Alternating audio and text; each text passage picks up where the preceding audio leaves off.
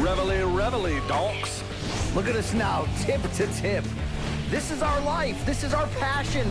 That's the spirit we bring to this show. I'm Luke Thomas. I'm Brian Campbell. This is Morning Kombat. Well, today should be fun, ladies and gentlemen, because not only is it a Wednesday MK, it's a Wednesday MK in studio, and it's a Wednesday MK in studio with the Wheel of Death. Oh, this should be terrible. Hi, everyone. My name is Luke Thomas. I am one half of your hosting duo, duo, dudo, doo-doo, doo-doo, feces. I get paid for this job inexplicably. I am joined by my compatriot, my fat-faced friend, who is also a Showtime boxing commentator. Working on it, okay? I'm working on it. Uh, it's Brian Campbell. What up, BC? yeah, wow. You know, we're back in the the. Uh, I don't even. Again, I don't know what we call it. It's not the bomb shelter. It's not Orchids of Combat. Some people have said, well, what did that one fan say? We should call it. Yeah, I forgot what he said. That's a great story you just told. Um, the the instead of the man cave, the M cave. The M Cave. All right, that's a little terrible, but it's Yes, not so yeah, it's pretty bad. It's pretty bad, but it, but it, it was it was a good effort. We're back, and you know what? We're just better together forever, Trevor. Uh, so why don't we do the show? Why don't we spin the wheel? Maybe do some fan subs. Uh, we might get uh, a late minute parachute interview dropped in on this live show. Possible. Anything can happen in Jersey City when you get BC and LT together. So let's let's yeah right. Did you see any of the new ads for the Disney Plus show Miss Marvel? The new the new Marvel show? This is relevant actually. But season four of Marvelous Mrs. Maisel just it just blows. What happened to it? I don't even know I mean, what that what is. happened, But right? Mrs. Miss Marvel, the new show that is going to be on Disney Plus, it takes place in Jersey City. Oh wow. How about that? Yeah. Real fucking Yeah. dump. You know, the only people to come out of Jersey City on top, I think, were Bobby Hurley and Terry Dehere. What about uh, Joe Budden? Um, yeah, yeah, all right. He's got a podcast. He rapped for a little while. Yeah, yeah, he had was a good run. He- He's he- okay. He's, he, wow, Corey. Wow, Corey just slandering oh, Joe Budden in the back. Corey's like, actually, I'm not sure he was ever actually. Corey's like, let me interject here. Yeah. Joe Budden is feces. You know, where are we on getting that live mic and camera? Like the thing about these producers in our ear, if you're going to say something, if you're coming on, like, put come right on camera. And eh, Our producers have lots of opinions, lots of them. Sometimes they're pretty funny. You should hear them. We'll, we'll work on that. Anyway, we, to- we once had the Jay Aaron experiment. We tried that. well, thank God he's fired. Yeah, you should put the mic in the Yeah, show, Corey. Corey, Corey's. Don't threaten me with a good yeah, time, you Corey. should you should back up your words. Uh, also, on today's show, we'll talk about, of course, there is a UFC this weekend. The UFC is back in the UK after, what, several years at this point. There's some Dustin Poirier news. There's, of course, big Showtime boxing news. As BC indicated, the. I'm not going to show it in The totality. wheel. But the wheel is here. We're going to get to the wheel and your fan sub. So, thumbs up on the video if you like it. Sub it if you haven't already on YouTube. If you're listening on the podcast, give us a nice review. Um, BC Morning Kombat listeners, we want you to compete with us in a bracket challenge game. Join us at cbssports.com slash morning kombat brackets, and the winner gets a $100 gift card to Paramount Plus. Click the link in our description to join. Uh, by the way, RJ, our Dunkel maker, Yeah. our intrepid uh, merch guy, has sweetened the deal. He is going to add a $50 gift card to the MK store to the winner of our bracket. So just so you know, uh, you don't have to know anything about college basketball. Every person who enters will be messaged a discount code to use at the MK store anyway. So the best one gets 50 bucks, but the other ones we're going to get some discounts. Everybody wins is the whole point here. yeah, yeah. Luke, who's your favorite college basketball player of all time? Seriously? Yeah. Who was the kid who played for, uh, he had the big dispute with Erin Andrews, and he played for Auburn. And this was the guy that went up and, maybe it wasn't Auburn, but it was a blue and, and, and orange team, and he was the one that used to troll all the, cl- the, the crowds. What the fuck was his name? I don't know that shit. Um, if you're talking about like memorable ones, That's your favorite player of all time? Not Allen Iverson? Not fucking Stephon Marbury? Like Uh, what? Iverson played what one year at He played Georgetown. two years and they were epic. Okay. Okay. Uh, I'll go. I gotta say, my favorite college basketball team was the 2002 Blue Devils, uh, Blue, Duke Blue Devils, because that was your boy um, Jay. What's his Jay la- Williams, Jay Williams, Mike Dunleavy. uh, Shane Battier, Mike Yeah, Dunleavy, Boozer. Boozer. Uh, oh, who was it again from Ole Miss? Marshall Henderson from Ole Miss. That's your favorite player of Dude, all time, really? because, because the guy just gave out the middle finger to everybody. What about you? Some white guy, right? no, Alonzo Mourning at Georgetown was Oh, my favorite college basketball player. You big East loser. You're the no, worst. Stop. Stop. You're the worst. Uh, anyway, so there's that. By the way, if you want to get into our merch store, BC, anything going on at the merch store for right now? Uh, yeah, it's morningkombat.store, and there's uh, St. Patrick's Day merch, which is still live for this week. For uh, so celebrate with us, Aaron. Go bra or, or lose the bra. It's your choice, right? That's it the second depends time how you've long made that she'll be joke. there at the uh, bar on Thursday. Um, yeah, I think I nailed it this time. The first time was like I was workshopping it, like a lot of your tweets, right? You know, you know what I'm saying? All right, let's let's get into it. All right, in any event, so there's that. And uh, yeah, email the show, morningkombat at gmail.com. That's for today's fan subs for Friday's Dead Wrong. Anything else you need to do to reach the show? And I think that is it. Are you ready to get going? Yeah. Also, uh, we, we talked to the boss, Stephen Espinoza, Yes, and that chat, which of, of course co-aligns with the launch of Showtime's boxing spring and summer schedule. You can catch that on uh, youtube.com slash morning kombat. It's going up shortly. Yes, and of course, if you want to try Showtime, you get a 30 day free trial if you go to Showtime.com. Keep it if you like it, don't if you don't. We talked to the weasel. Hey, could our camera could our cameraman eat more loudly?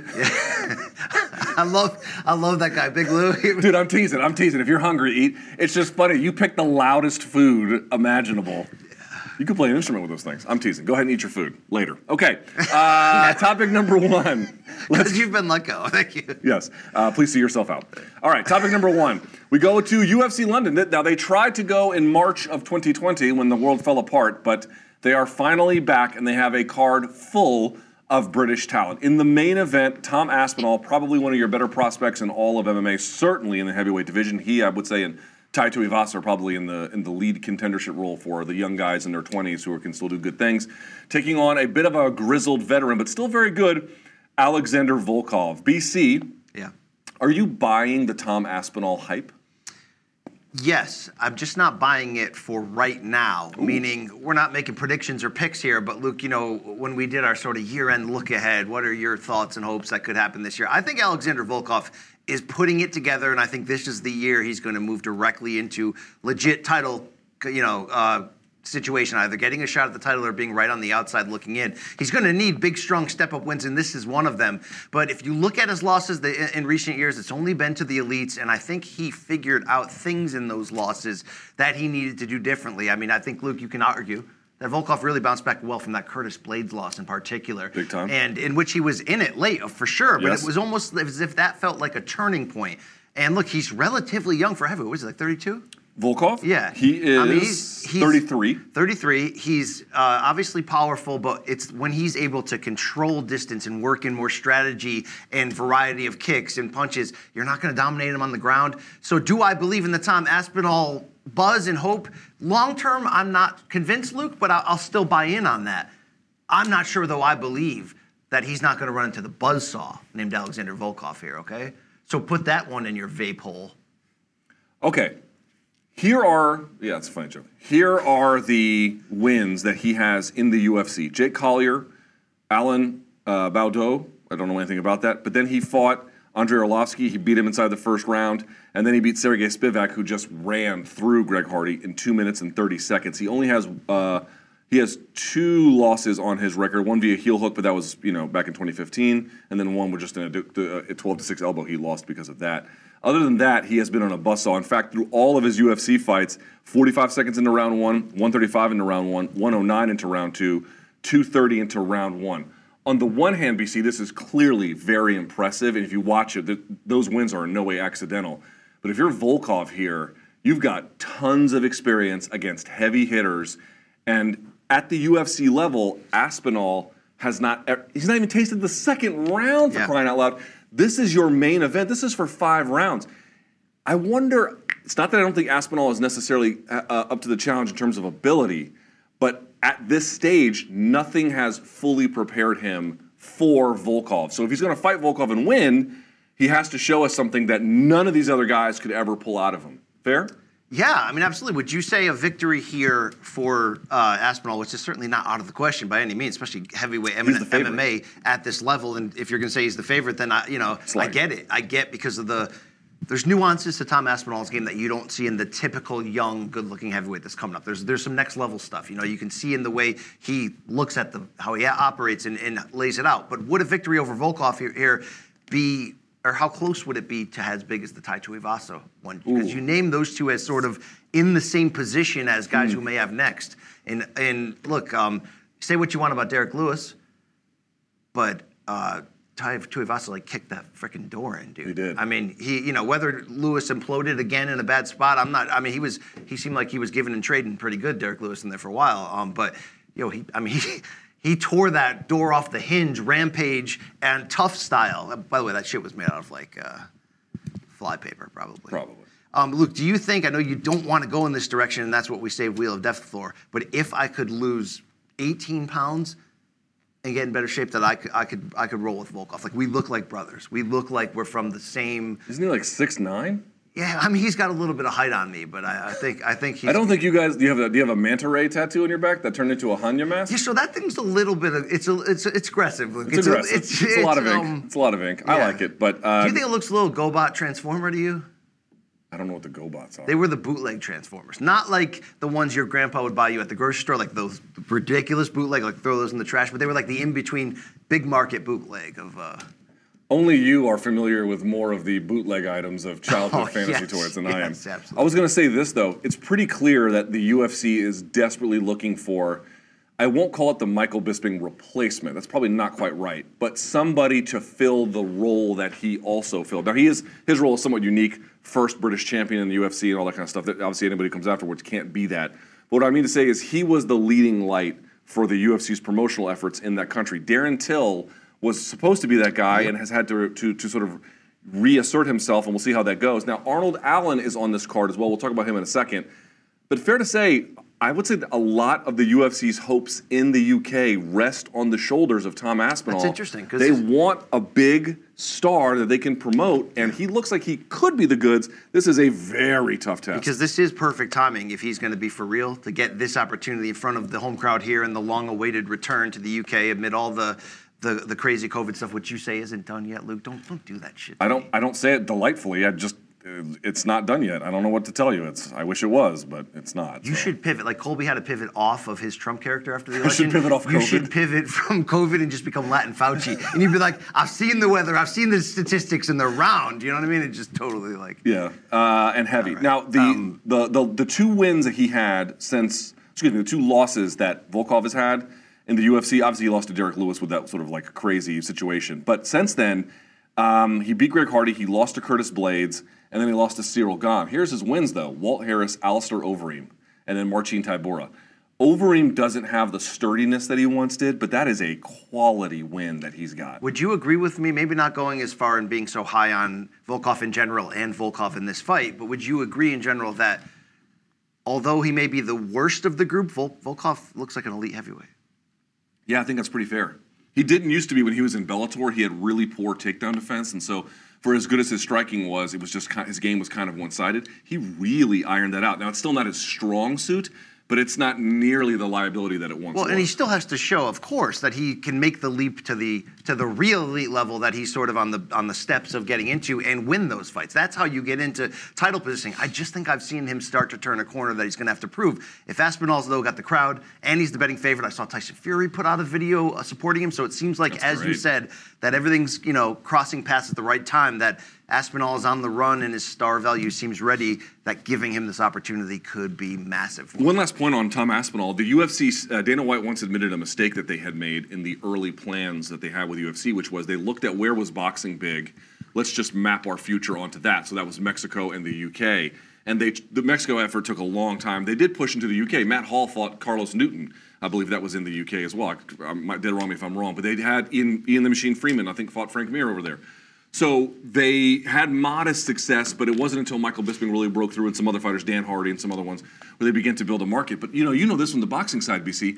We watch what happens with the UK on the boxing side. Even a smaller fight like Conlan versus Wood, it is huge. Dude, the UFC Life must or death out there, dude. Dude, the UFC must look at the rabid nature of UK fans, and they're at all Bellator at the Irish cards. Exactly, dude. I mean, dude. UK and Ireland, they want a piece of that so bad, and you can understand it, dude. The UK, the UK boxing fans, they might be the best combat sports fans on earth. They're insane. They're insane, and the UFC just hasn't been able to be in that market. They haven't had a star that they can really groom that market, so to speak, Tom Aspinall, I would say, represents their best hope at turning that around. Is it possible though that they're hedging this perfectly with the? This is where they're bringing Paddy Pimblett second UFC He's another fight, one, yep. Where this may not be about Aspinall in the end. Meaning Aspinall might have room here to potentially win and win boring and not make the big leap, but Pimblett's coming right Pimblett's the other one too. as- But the, thi- the thing is, I would say this for Pimblett: as as much promise as he's shown, to me, he's still he's good. At, but you just look at the matchmaking,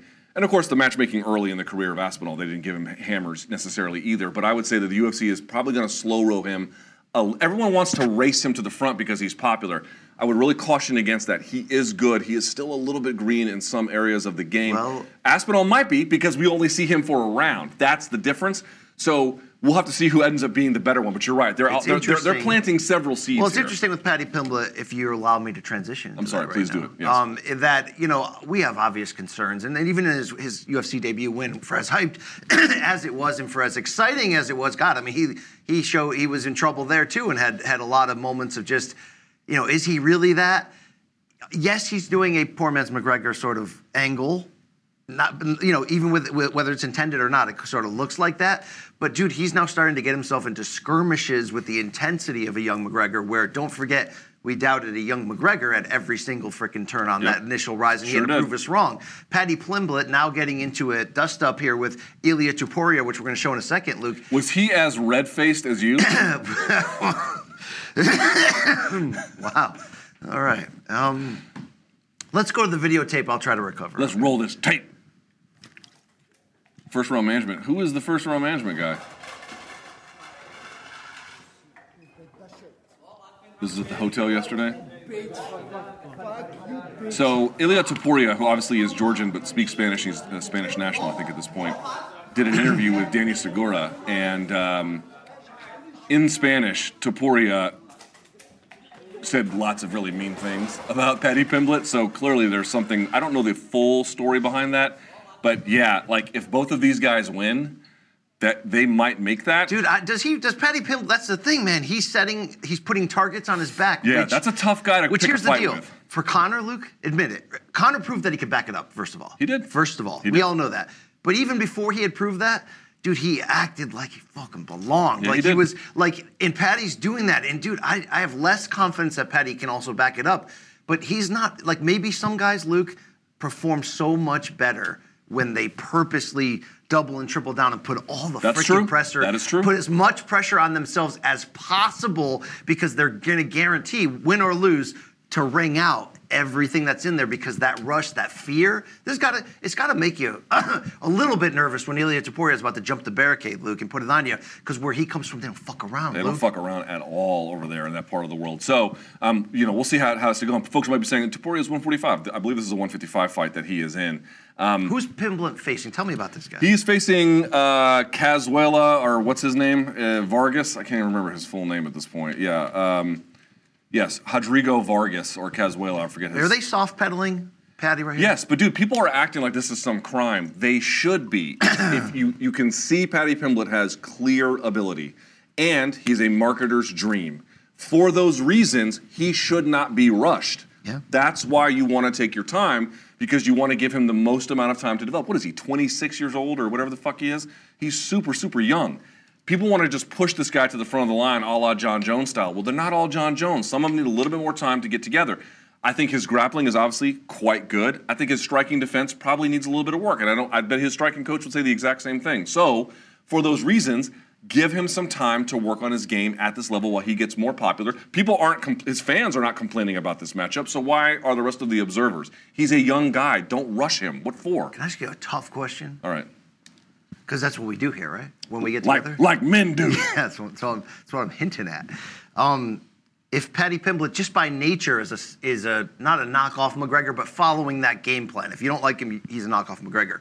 But so was the Strabanimal, Luke James Gallagher, as he's still continuing to try to prove how legit he is. Yep. Which one of the sort of second generation McGregors here has the brighter critical feature? Not marketing wise, because Paddy seems to be way ahead of, of Strabanimal at this point in that regard, Luke, in terms of getting attention Yeah. globally and all that. Yeah. But how about just in terms of their long term title contending ability? Who do you like better? At this point, Paddy.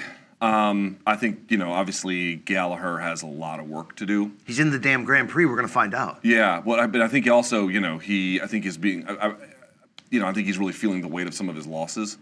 Um, so in that sense, Paddy. But in either case, in I, I mean, by the way, you talk about like Darren Till. Dude, Darren Till used to come out and say all the crazy shit, and then the losses kind of, you know, took a lot of that away. We'll have to see if Paddy does. If he wins, then this will only build. If he loses, then he might have to, to rejigger things. But you go back to his last loss. I go back to this all the time. 2018. Now that was four years ago. So understand the difference there. Is the pro wrestling fan in you hoping one day that Till and uh, Chimaev break apart and get mad at each other, and then end up fighting in the cage in some type of like I don't care. reverse inward street justice? So the point is, he but Paddy lo- lost to Soren Bak. I've talked about this before. Soren Bak went on to Bellator, and no one really knows this. Soren Bak outgrappled him towards the end of that fight. That's how he won, as a matter of fact.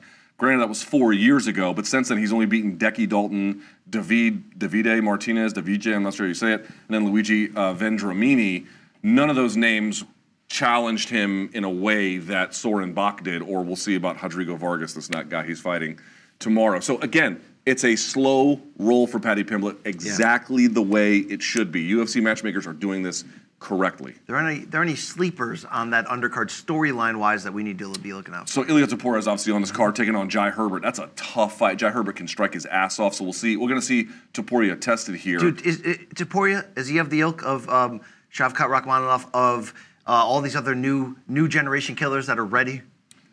I think he's further along in his development than a lot of guys. Yeah, I'll put it that way. He's he's I don't I don't think he's title ready. Not even that, but he's very good. I'll have to see how he does against Jai Herbert. Jai might knock him out. But to this point, what we have seen from him is extremely impressive. He's a hammer. He is a, a Georgian Yeah. Spanish hammer. Uh, also on this card, the co-main BC Arnold Allen taking on Dan Hooker. Yeah, Now, don't sleep on that at Dan all. Hooker back at 145. Arnold Allen has maybe one of the most underrated win streaks, and I'm going to say this in all of the UFC.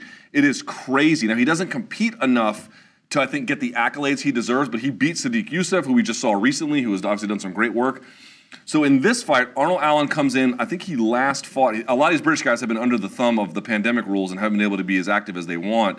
He beat Sodiq Yusuff in 2021. He beat Nik Lentz before that, Gilbert Melendez, Jordan Rinaldi, Mads Burnell, who we just saw, who's very good. Dude, he's solid. Makwan Amirkhani, and it goes on and on Dude, and Arnold on from Allen there. is solid. Super solid. We don't know though, like if it stops there or how much further it goes. But right now, he's. I'm not saying he's a like a guaranteed bet, but he's a pretty safe bet that he's moving in the right direction, Luke. But that's why you like the matchmaking here for this fight in terms of what it could mean on the flip side for Hooker. Are you a believer in 145 Hooker? We're going to have to see. He seems to think that he can make this weight a lot easier. These guys who have done it under this new protocol, usually some somewhat UFC PI assisted or whatever, they're able to make it more. I mean, here are his last three wins for for um, for Dan Hooker: Al Iaquinta, Paul Felder, and Nasrat Haqparast. The last three losses: Poirier, Chandler, and Makhachev. Two guys who, all guys who are probably going to hold titles in major weight classes Yep. in uh, organizations at some point. So this is what you have to ask yourself: Where does Arnold Allen fit into that equation? Is he which one of those is, is, is he the other?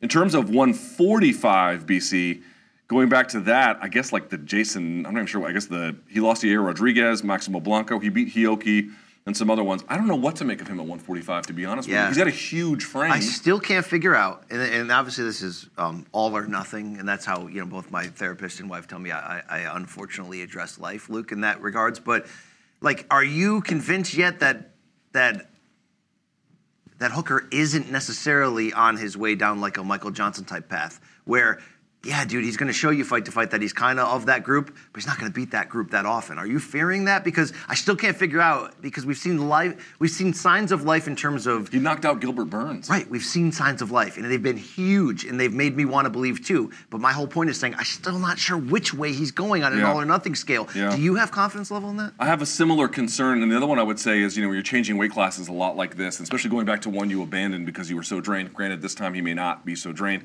Still, you're always like, yeah, okay, but how's that going to go? Now, in fairness, we were skeptical, and Aldo has seemed to have made it work, so we should acknowledge that. I was wrong about Aldo. He he certainly has had. Um, you know, he didn't change his fortunes in terms of beating guys at 135 that he couldn't beat at 145 at the end, but he has remained exceedingly relevant down there, and I think that's pretty important to note.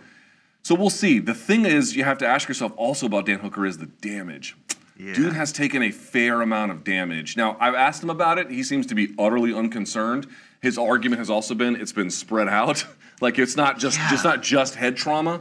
But between the weight cuts and the damage and the travel and then the years of training on top of it, it begins to have an effect. Will it have one here? I guess He's we'll just see. giving me vibes of a guy who like you know has the goods in him, but it's just the wrong time, wrong era, wrong something that Yep. that you just can't completely put that together. But he's still got time to show us and prove us. He's just about that life. Like he wants to be freaking great, and you respect that. Totally. But if you find out that your body won't let you, or the or just the you know life at that moment won't let you, that's a tough pill to swallow. But he's not stopping to try to figure out. Every, they're exhausting. I love guys like RDA's like that. Man, they'll exhaust every potential option, weight class cut, anything, change of strategy to try to remain relevant. And I just can't tell if he's at the blackjack table, keep saying, hit me, hit me, hit Yeah. me, hit me. I can't tell if it's that or if it's a strategic alteration that actually will work out. I don't he's know. a, he's a candidate to end up a Bisping. He is. uh, champion late in his career. Yeah, where, Where, where he finally did put it together, and maybe it took some timing and luck in opponents, but like, holy shit, he finally showed us how, that that he is. He could be. Uh, a couple of the fun fights on this card. Gunnar Nelson is back against Takashi Sato. Uh, Molly McCann is going to take on Luana Is she the Carolina. Yes, that's Meatball, correct. I love Um, that nickname. I don't, you know, can she fight, Luke? I, I've seen her a few times. To, Yeah, she's pretty good. To high and low degrees Yeah, she's pretty good. But Another one's interesting. Nikita Krylov is on this card against Paul Craig. Paul Craig, one of the, the only guys that's going to win Are over you- Magomed dude, Ankalaev. That's a great fight. It's a great fight. Then no one's talking about that shit at all. Not at all. And also, one of the top prospects out of the UK, Nathaniel Wood, taking on Vince Morales. Love that Dude, fight Paul as well. Craig, Luke. I know he's coming on. I just don't Paul know Craig how. awesome. I just don't know how hard he's coming on. Dude, you know what I Paul mean? Craig, I think he knows deep down inside, he obviously wants to get as far as he can. His style is not suited for winning championships, I don't think. Could be wrong, certainly we'll have to see, but I don't think it is. However, it's damn exciting, and he's going to get wins that if he had a more conventional style would not come his way. true. It's because he has a little. The trickery might limit his total, total, total ceiling. Upper bound limits. His upper bound limits, but it elevates a lot of current matchups. We'll see if this one against Krylov is one such matchup. Uh, BC, we move on to topic number two.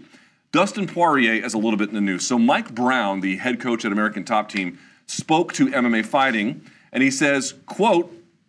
Well, actually, he says that basically Dustin Poirier can make 170. Uh, he's what's the size? I'm sure he can make it, Luke. He's a 155. I mean, you No, know. no, no, not make it, but I mean f- fully fill out at 170. Uh, he's plenty big for welterweight, plenty big. 155 is getting real difficult to make. I'm not certain he could be a better welterweight than a lightweight. Time will tell, but he's definitely not small for a welterweight. BC is Dustin Poirier going to move to 170 and take a fight with Colby Covington? Because honestly, it kind of sounds that way. You know, I, I thought he would if that was his best option in the moment. and I've said that before. But this story, these, this quote from MTB, who would know him best, and by the way, was a hammer back in his day. Mike Brown? Dude, yeah. go back. You've never Yeah. watched it. Watch. I think it's either a left or a right hook. He lands it so hard on Leonard Garcia, he lifts him off of his feet. He, well, I mean, dude, back when like casual fans only knew Urijah Faber for that weight class area, he went in there. dude, I remember I was like, dude, Mike Brown's gonna wipe the floor with him. And everyone's Yeah. like, you're out of your fucking mind. I'm like, do you have any idea how good Mike Brown is? And He did. So Mike Brown saying, uh, Poirier, hey guys, it's It's time to vape. because we we doubt guys when they get a chance to move up late in their career, uh, unless there's just such a certain element to their game, size sometimes being the, the first and foremost that you're like, no, they can compete there. And it's not that I doubt that Dustin can compete here. It's can he consistently compete there on an elite level and be a title challenger to use up what's left of his pound for pound prime? And it's still very strong despite that loss, in my opinion, to Charles Oliveira. Again, you got to prove it fight by fight, but I believe in what's left of Poirier right now as he's looking at his pay per view options and trying to maximize that. But the idea of him going up to 170 full time and maybe being a player, Luke. Now he has enough of a name to to not he's not going to need too many wins to get a title shot, right? I mean, if you can make Usman versus Poirier and you're the UFC, you do that at the end of the day, right? If that's the if that's the the, the two fight arc to that rainbow to provide to provide Usman with like another legendary name to fight. Seems so strange to say. Okay, so that's the truth because of Poirier's name and his pedigree. But Luke, do you think if he ends up having to really earn it with with three wins, that he could do it? That he does have the body mixed with all the other factors in his game? Because I fear he's because he's not wrestling isn't his strongest, most natural fallback pursuit. I feel like this is a wrestle heavy division. They will own your ass. Michael Chiesa's at the end of that at the end of that video game. Okay, I think that you it- hear me. Yes, I do. I think that he could get wins at 170s, probably some good ones, probably some ones maybe even inside the top 10. But to the point that you raise, it is not that I think uh, the evidence shows Dustin Poirier has bad wrestling, but it does show up against the very, very best ones, which I think is a pretty fair way to put it. Um, there's just it's just not uh, it's not a reliable way for him to win against the very best. It's not a reliable way for him to win, and so for those reasons, against Colby and especially against Kamaru, I don't like those fights. Now again, I've not seen him at 170. I don't know how he feels out. I don't know how he moves. I don't know how much he could be way stronger. Hard But to say. Poirier has to, uh, even at the very best, has to absorb a lot of punishment to get these wins. He does. He does. He he has he to takes go a lot through. of damage. He has Although to. if he had if he had another 15 pounds, that would also help his chin a little bit. Right, bit. but so there, there's some guys that just naturally, with the change after the cutting weight for so many years, some, suddenly find a groove or new life. You know, some as dramatic as a Michael Chiesa, who you're like, damn, he should have been there all the time, and some maybe just improves them or gives them another season. Could Dustin be that physically? Yeah, he could be that guy physically who who really kind of has fought in a youth for for a year to 18 months because of that. But I'm not sure, Luke, because the fears of the damage. Because if he has to accrue so many strikes at featherweight, is it because of the hand speed difference?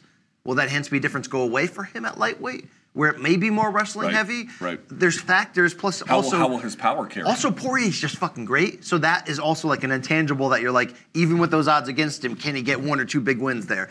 I don't know, but it will be fun finding out. What I don't want to happen, obviously, whether you're a Dustin fan or hater or anything, just because of, you know, this guy who came so close to winning that championship a couple times and hasn't gotten over that hill. I don't want him to go in there too early and then just get steamrolled by the first uh, elite welterweight he faces, and then you're like, oh, where does he go now? You know? I think for me, for Dustin Poirier, I have such high respect for him and his career. The only thing I would say is this: if he wants to go to, uh, first of all, he can do whatever he wants. Obviously, it doesn't matter what we think. But in terms of what I would just like to see as an observer, as someone who does think highly of him, if he wants to go to 170 because he feels like that's best for him, then go to 170. Um, and the argument could be maybe he's like, I got a limited amount of time left. How many fights am I going to get that are bigger than the Colby fight for money? Maybe not that many. So he just wants to go and get as much money as possible before it all goes out. And if that's what you want to do, go do it.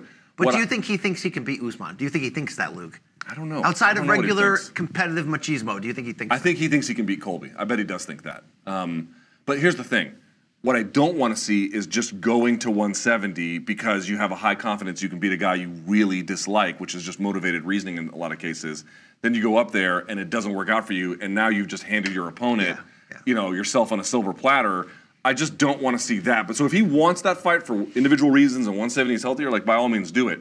But like to spite Colby is is a bad way to get into a tough problem. Is the only thing I would say. That's fair. That's fair. All right, fair. topic number three, BC. This is um, Kevin Holland.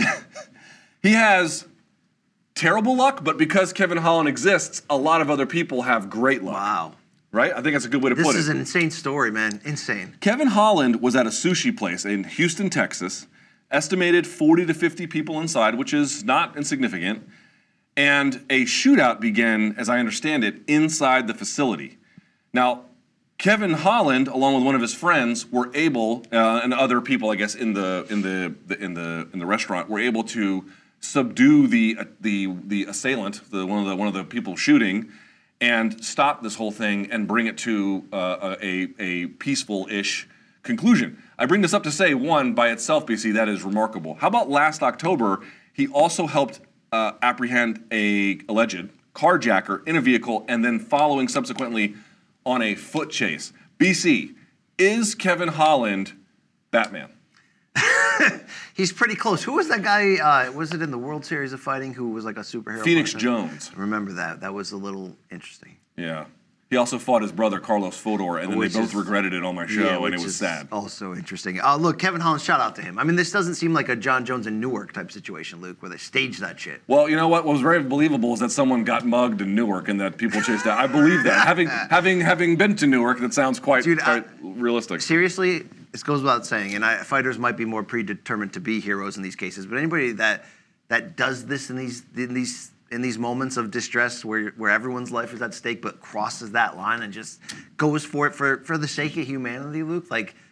That's the highest level of sacrifice. Maybe outside of giving you a kidney that I might have to one day, as your insides fall out. In There front of me. are there are two reactions when the bullets start flying. Uh, most people run for the exit, and some people run to the bullets. Kevin Holland runs to the bullets, and he does it seemingly instinctually. Now that may not be all that great in terms of risk management for his long term health, but uh, and it, by the way, it shows it goes to show what kind of mentality you might have to be as a fighter, like that he would do that. But also uh, wrapped on top of that is a concern for other people and trying to do the right thing. I would say though that if I lived in a place where I was trying to help people from and I was witnessing carjackings and I went to go get sushi and then people started shooting each other like Yosemite Sam, I might move. Houston seems like a nice place, but that's a lot of violence to you hate around. Texas. I mean, what is no? I, on here? Houston's actually a cool, ci- a cool city. I like I like Houston, but um, nevertheless, dude, like finding himself in these crazy situations and then being the voice and then force of Do you know reason is about insane. it, about it too? Pavel, the coach of uh, Valentina Oh, Shevchenko. Fedotov or whatever his name is. Yeah. Yeah, because that hap- same thing happened in that Just in small Peru. restaurant, In Peru. and uh, Pavel got shot in the stomach, but he took out the assailants in the counterfire. While you know Valentina obviously took shelter. What a what a man! Yeah, some people run from the bullets, some run to them, um, and that can't. It's hard to see, know who's going to do what. Kevin Holland runs towards him. I would just say, Kevin, be careful, bro.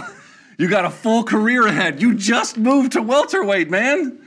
Take it easy. Also, how good is the sushi that people are just Yeah, man. shooting That's- each other after it. All right, topic number four, just a sort of a small one. Topic number four, we talk about Alexander Volkov. Now, here is what Volk said to James Lynch. Uh, so what am I saying? Volkov. Volkanovski. Yeah, what the sorry, hell are you talking The about? featherweight champion, Volkanovski. I apologize. Quote, obviously, Conor is always going to get his name out there. You got to remember that. He was a featherweight, he was a champion on my division. So I've taken out the featherweight champs. That's the only one left, isn't it? Me, Aldo, Max, and Conor. So it makes a lot of sense. Obviously, it would be a dream. And then I've taken out all the other champions in my division, so that would be incredible. Obviously, talk about the payday and all that. The circus around it would be great. But at the same time, talking about legacy, he's undefeated at featherweight too. That would mean something. I don't think he's making featherweight too soon. If we fight, you do it at any weight. I do it. Uh, excuse me. I would do that fight at welterweight if I had to. But at the same time, we'll see. I just worry about Zombie because Zombie's in front of me, and, and we'll see. Do you want to see a Volkanovski versus Conor McGregor fight? A and B. If the answer is yes, is it because he would then have wins over all the previous featherweight UFC champions? That's not the answer. Although I like that as a marketing hook, or from Volkanovski as a reason why UFC might might grab the bait. I want to have a conversation about Conor McGregor at this point because if this was boxing, these are the, only type of fights Conor McGregor would take on the pay per view level. It's like creative matchmaking. It's like old De La Hoya and Rising Pacquiao. I wonder if we could put them together. You know, like that's, you know, there's potential for that. Like right now, I'd love to see Gervonta Davis against Manny Pacquiao right now in, in a reversal of that role. Um, if UFC decided to go in that direction, and Luke, just Conor's star is so strong and unique onto its own that the same reason why Dana White's willing to say, yeah, of course this guy would get a title shot right now if he wanted one in another division at welterweight is the same reason why you could justify if this became the future for him matchmaking wise. To me, that's smart as shit. Whether it's Conor versus Volkanovski or Conor versus Henry Cejudo at some type of you know catchweight or, or just at welterweight, because it levels the playing field to a degree of Conor's um, natural decline without with still giving him advantages on, on the chances to win to to retain that pay-per-view brand long enough by you know cycling in enough victories and not just use, lending out his name to lose. But it's not a loss to the to the legacies of these other guys because they dared to be great in some super pay-per-view fight and moved up and lost to a bigger guy. No you know no shame in that Luke. There really isn't. No shame in that. All they get No. from that is financial gain to be really fair. So as long as they don't get hurt it's actually pretty smart matchmaking. But I think if you're UFC and you're going to do that then do that. You know what I mean? There's a couple lanes with with Conor. One is a is a rebuilt title challenge, champion At 155. and one at 155 and, and get into a war with the Nurmagomedov extended family and, and Islam Makhachev and all that. One lane is uh, BMF action fights with Diaz trilogy with Masvidal. I think the third lane is uh, preserve. It's a little more respect, I think, to show the. That's what I wish they would have done with Anderson Silva rather than keep feeding him to like Derek Brunson. We've gone through that story a million times, but um, there's you do you do you find any sort of romance in that, or is that just me bringing a boxing? You know, failed uh, creation uh, template and, and inserting it into MMA. It seems a little bit uninspired. It's like, all right, who can we match up Conor with now? And you're just trying to find every permutation. Let me let me uh, one question. I want to make a point. Volkanovski, Conor, 155. Who wins? This should not take much deliberation. Really? You think it's that competitive? obviously knee jerk is Volkanovski without question, but the size difference matters. Like it's going to matter to a It certain point. It does it matter matter for 60 seconds or does it matter for eight minutes? You know what I'm saying? And if it matters, then I mean Conor. Like it's not as if there's nothing left in Conor. No, I and so if you, and that's why this, I think, this is such a brilliant potential lane to promote him as because you're leveling what's the difference is. Dude, he couldn't beat a guy as skilled as Volkanovski in his own division right now. No chance, right? Or not no chance, but but Minimal, not likely. yeah. Um, dude, I I don't hate this seriously. I- Really? so tell me, like, I don't hate it, but I just find it uninspired. like part of why is you remember UFC gets the rare chance to be creative when a big fight falls apart. So 196 was Conor against RDA. RDA pulls out the last minute. We know it ends up being Nate Diaz, but you know Urijah Faber told me and told a million people that he was the other finalist, and it's like at that point, that's kind of interesting, right? An old Urijah Faber moving up and Wade and on last minute trying to do this against you know, and they're feeding him to the buzzsaw of this fresh young kid, and it. I, I liked that idea. I'm gonna guess you hated that idea. of the Nate replacement, If it wasn't Nate going the Faber route, does nothing for me. Does nothing for me. Maybe I'm just the kind of person that just likes to see like fireworks go off, you know. So I'm like, I like we- fireworks, but and I I like like- different varieties of it too, you know. I like the Roman candles. You know But I I'm used saying? to make fun of people that love fireworks. I know, I know my best friend in the world, uh, Bogo's watching. Jeff's watching right now, and he's like, "Dude, you you white, you know, you white trash piece of crap. You hated you hated it on me for years because I like fireworks. But as you grow, you know, older, fireworks aren't that bad. You know, they're kind of cool. So sorry, Wait, wait, I'm let's coming back up a step. You bury the lead. Your friends watch this show because my friends don't. Yeah, yeah, yeah, the, uh, the few. My friends don't even know what this show is called. Um, I'll just say this: for me, at 145, you know, with the things unresolved, I'm going to call it that with Max. Korean Zombie is certainly a threat you could not dismiss. Yeah, but it's, because Max is now announcing, "Hey, everybody, I'm healthy," it kind of lowers the value on the TKZ fight. Be honest, it does. A little It bit, a little bit, a little bit. But I'm just sort of pointing out, like, there's still unfinished business, and certainly, certainly, a Volkanovski fight against McGregor would be great. It'd be cool. But I just feel like um, there's so many questions about McGregor, and the way in which Volkanovski wins is so meticulous and disciplined and ahead of the game. That's a great add to his legacy, though, if he gets that Oh, win. that's huge. Before Conor loses too many, He would have times. beaten Max twice, Aldo, Mendez, and Conor. and moving up that much. Fuck. And, dude, you know what I call it? Uh, the same thing 311 did in 1997. It's a beautiful disaster, Luke, that fight idea. Beautiful disaster. Riding down Flying the, in oh, the yeah. street again. Yo, that Transistor record, when it first came out, I was like, man, this record sucks. And there's only three songs, and they're all on MTV, and but those three songs do rule. Do you remember when people But thought then- they were a racist band because the 11th letter of the but alphabet it is K? wasn't KKK. But then years later, Luke, yo, Transistor is pretty awesome. It's spacey. especially if you're white. Especially.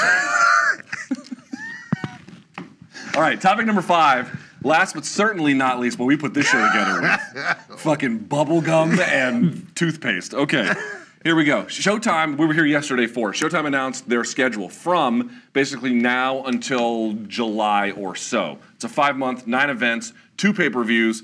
21 undefeated fighters. There's a full-on unification. There's a whole lot going on. There's a little more than that. March 26th, March, excuse me, March 26th, Tim Tszyu, Terrell Gausha. April 9th, Erickson Lubin, Sebastian Fundora. AT&T Stadium, April 6th, 16th is the big one. Errol Spence Jr. versus Yordenis Ugas. I mean, I can't wait to see that. May 14th, Charlo versus Castano 2. By the way, Boots Ennis on that one, taking Oh, on yeah. Custio Clayton. May 21st, David Benavidez versus David Lemieux. Lemieux, excuse me, March, uh, excuse me, May 28th, Tank Davis versus Rolando Romero, who, by the way, bragged he had no game plan. That They dude, train get, to get fight. the, get no, the stretcher ready. Romero and his trainer train to fight in the street. They don't train boxing. They're and they're open about it. Like yo, we train to punch people in the face. And uh, I love. I love. June 4th, uh, Stephen Fulton Jr. taking on Daniel uh, Danny Roman. June 18th, Jermall Charlo taking on Zaleski. And then San Antonio, July Just 9th. say it, Maciej Sulecki. Just say that Zaleski. shit. And then Mark Magsayo, who just won the belt, obviously from Gary Russell Jr., Yes. will defend it against Rey Vargas. Right, BC, is- what stands out? This is a really solid announcement. And, I, and I'm going to say it's unfortunate. Two things went against this announcement to a certain degree that were inevitable. One was that because so a lot of these fights were still in motion up until when this announcement came and it pushed the announcement back a couple times, um, it, a lot of these fights had already been leaked. You know what I mean? So it didn't hit you in the face like it could have if this was like done in some theater with all the fighters there in, in suits, which we've seen done in the past, right? Like up fronts or whatever. And then two was that it was supposed to be Canelo Charlo as the centerpiece to this. You remove something like that, you remove something like Charlo Munguia, which also almost happened. And by the way, our chat with um, with Stephen Espinoza really goes in depth on all that stuff and more. So check that out on YouTube. But Luke, all in all, dude, when you look at the matchups, you look. I mean, you look at the investment in the 154 pound division, getting Tim Tszyu's U.S. debut, getting Charlo Castano too, which was such a war for all four belts. uh, on regular Showtime, getting Tank back. Like it's, dude, that Danny Roman, Stephen Fulton Jr. fight on June 4th, the real ones, the real fans know that They know. 122 fight is going to be legit. Um, I'm not here to overly show, but I'm also here to tell you, I mean, this is pretty damn good. So All right, so let me tell you my about it. favorite ones. I like the Zugo Shea fight. Um, I like Jaron Ennis versus Custio Clayton because obviously Jaron Ennis. Brandun Lee taking on Zachary Ochoa. Obviously, for me, the crown jewel is going to be Spence versus Ugas. Three of the four belts in that weight class. You couldn't miss it. Um, Stephen Fulton, Danny Roman, as you mentioned before. Here's a question that I got from fans that I would like to hear you answer. Okay, you got Benavidez versus Lemieux, Lemieux and you've got Charlo, um, Jermall Charlo taking on Selesky. Why isn't Charlo go ahead and, and fighting Benavidez? Yeah, um, there was sort of, uh, you know, we did an interview with David Benavidez, by the way. We That's going to be up uh, soon as well. He talked mad shit about Caleb Plant. really about anybody we asked him to, or just said, "Hey, what do you think about this?" Which I love. That's why I love the guy. He absolutely brings it. But look, you know, there was some quick talk about uh, about Benavidez fighting Plant, and then suddenly there was this idea of maybe Plant would fight Dirrell, and then the winner of that would face the winner of Benavidez versus Lemieux later in the year, and then that sort of fell apart. I'm happy. I know people didn't like the Ma- Maciej Sulecki name as well as you know compared to who it could have been. And I agree. As a last minute fix, that's an interesting fight, and I think it's going to be fun to watch. But um, it's Are these setup fights for These are setup fights versus for Plant that. or Charlo versus whoever? in a perfect world, Luke, you would have they it would already be booked or it would have already happened. But do you know what the problem is? what? Canelo came in the area, Right. And that problem That changed everything. it creates so much great, but it also makes more people, just like when Floyd was on top, say, "I don't know if I need this career-defining fight right here. If I can get the, if I can keep my record unblemished enough first to get Canelo and get that payday and that life-changing opportunity." Now, someone like David Benavidez isn't in that lane. He's like, "Dude, I'll fight you in the backyard if you want to," and you know, and that that's what he's all about. But um, that's what happened, and I just hope now that okay, let's do these last steps, and then whoever was supposed to fight Canelo this year at 68 or wanted to but can't because he's going up to 75, fight each other. We all need you to fight each other. So Anthony Dirrell's coming in after that big uppercut win to kind of revive one, you know, maybe From one the, uh, last big fight for him. And we've obviously got Caleb Plant looking to rebound from the Canelo loss. We've got David Benavidez. Demetrius Andrade isn't with this network or promoter, but dude, if he doesn't get a fight Benavidez, eventually, Benavidez mentioned him by name as but well. But if he doesn't, if they don't eventually just say, "Hey, look, whatever we have to do to help you go somewhere else to fight a, a defining fight, let's do that."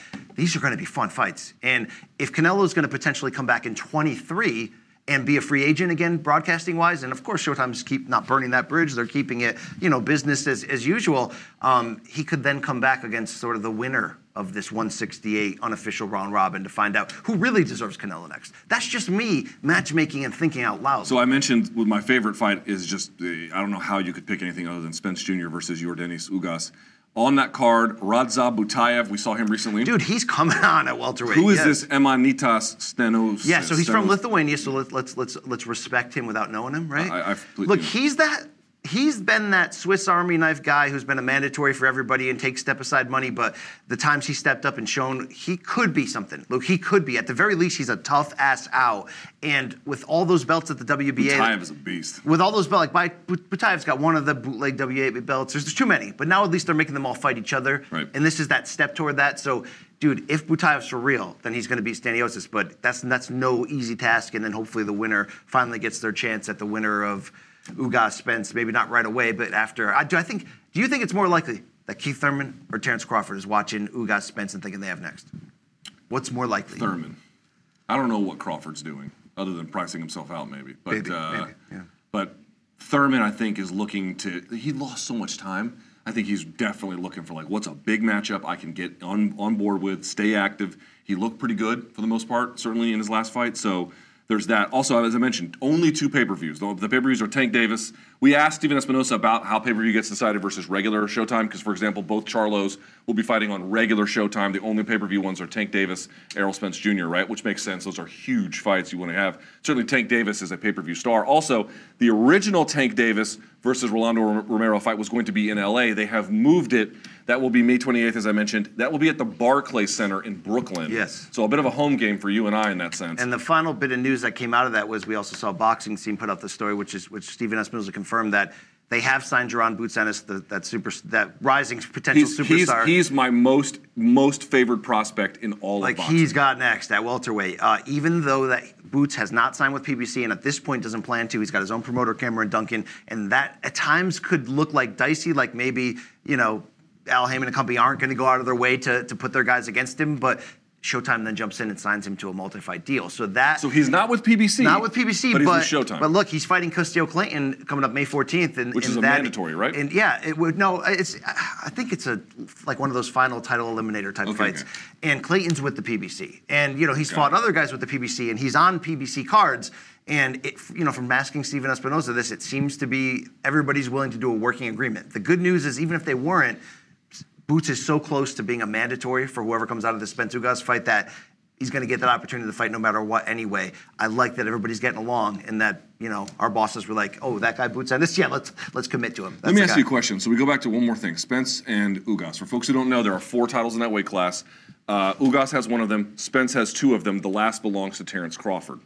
So the winner of Spence versus Ugas is going to have three of the four.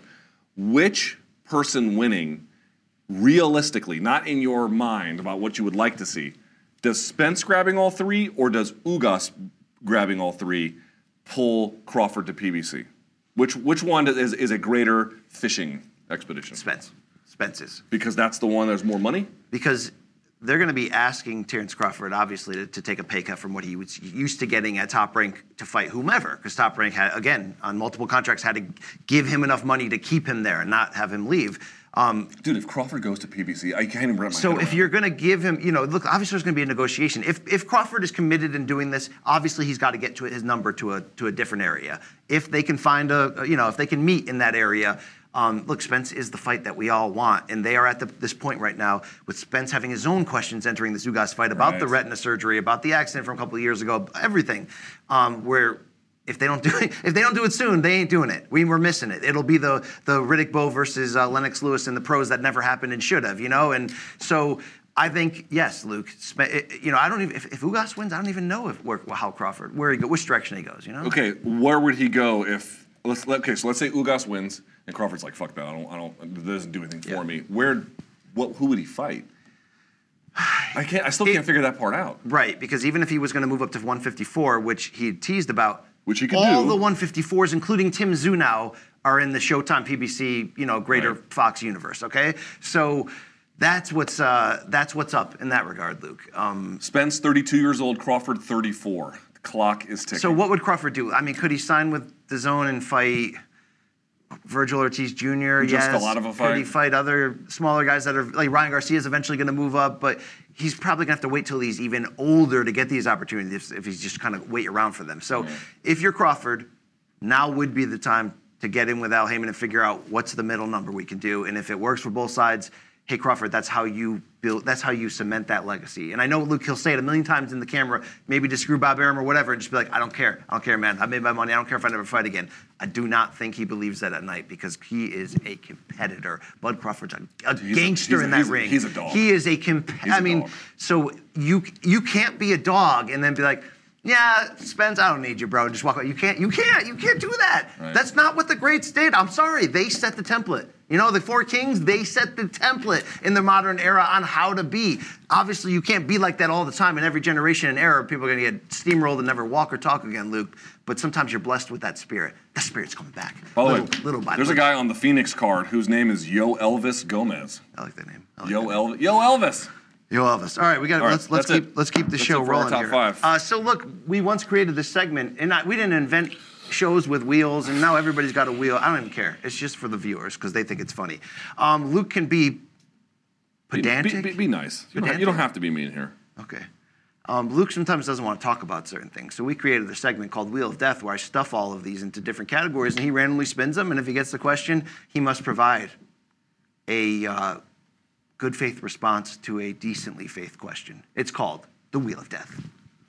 Could you, could you, uh, Oh. grab that thing there? Fuck my life. We have uh, 14 category, 14 spin options. Tw- 12 of them are categories, but there's also add a spin, which means you have to spin six times instead of five, Luke. There's also Luke's choice, which means you choose the category of your choice.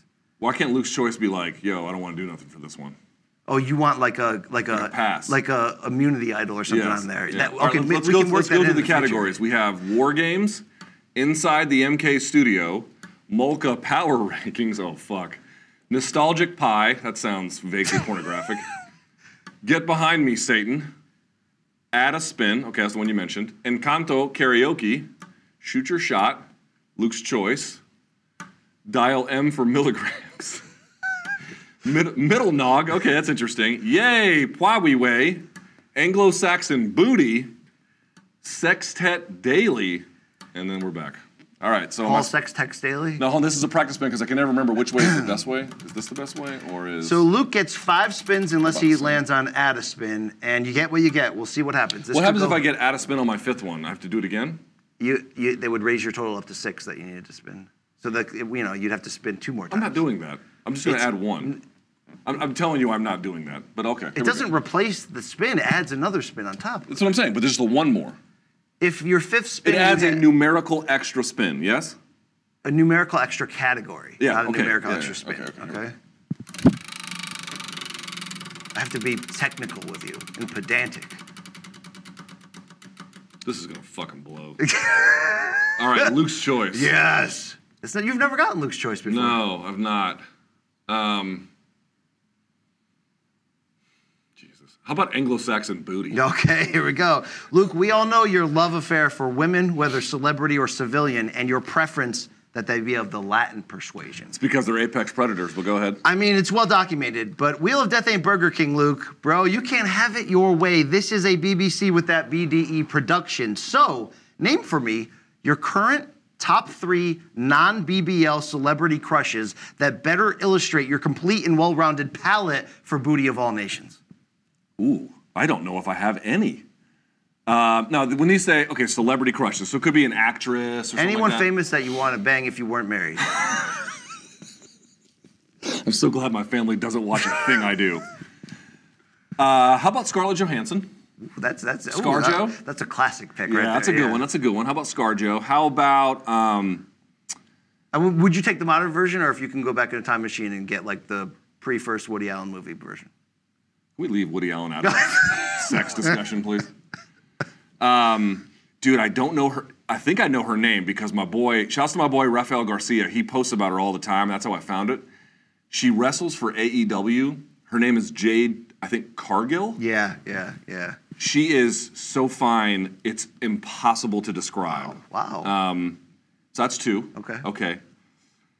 Uh, now they could be from like any parts of the rest of the world, right? Just not Not not Hispanic. South, not Hispanic. Not Hispanic. That's tough. That's tough for me, bro. So they're not watching Encanto right now. So, um, n- uh, none of the music that I follow, um, dude, it's like you don't. Okay, I'm, I struggle to name. Uh, who would be like a third?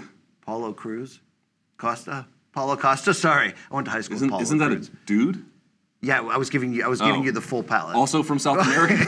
Sorry. Also, yes. um, who's a um, dude? I'm really struggling here. I'm, I'm trying to think of like another. Wow, dude, are you that deep? in- Are you that much Latin Oh, how about that how you about can't this? even complete the assignment? How about like as a like a like a high school crush? Sure. You, like can- as you a- can bring celebrity? in a. You can bring in a classic. Go ahead. It was not Cindy Crawford. It was um, Kathy Ireland. Kathy Ireland. Yeah, she was on the cover of the '92. Kathy uh, Ireland when I when I was edition. when I was a 12 year old was the. You don't knees. understand if you think that's gross that I they would push that shit on late night TV over and over and over Yeah. again. Kathy Ireland, I would go. HBO right. was playing that on a loop.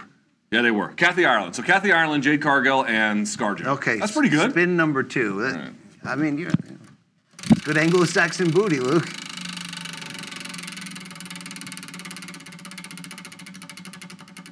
So ominous that clicking. Yeah, because you could it could really go south for you right here, Luke. Shoot your shot. Oh boy. You want me to okay. jizz in your face? wow. Uh, this one is easy and straightforward. Our Malka staff will provide shots of unidentified alcohol, and as long Oh. as as long as BC and one staff member of Luke's choice are willing to drink one, you will have this double shot already poured.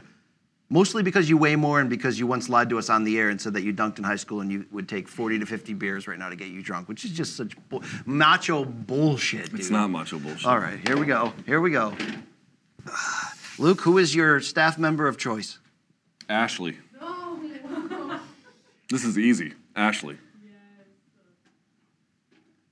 That's your double shot right there, Luke. Wow. Fucking steady hands McGee over here. Jesus. Come on, Ash. You don't have to. You don't have to. You don't have to. I'm gonna throw up.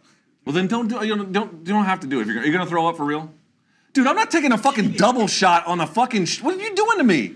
Dude, this the wheel the wheel sets the rules, bro, not me, okay? You know what I mean? Like the Hold, hold you know, Hold on. Hold on. What is in your glass? Your single shot glass. shots. Single No, no. Of what, motherfucker? We can't tell you. We can't tell you because then you'll disperse. Bitch, you urinated in this. I'm not drinking this. No, I poured it's it. I poured mystery. It's, You think I trust you anymore?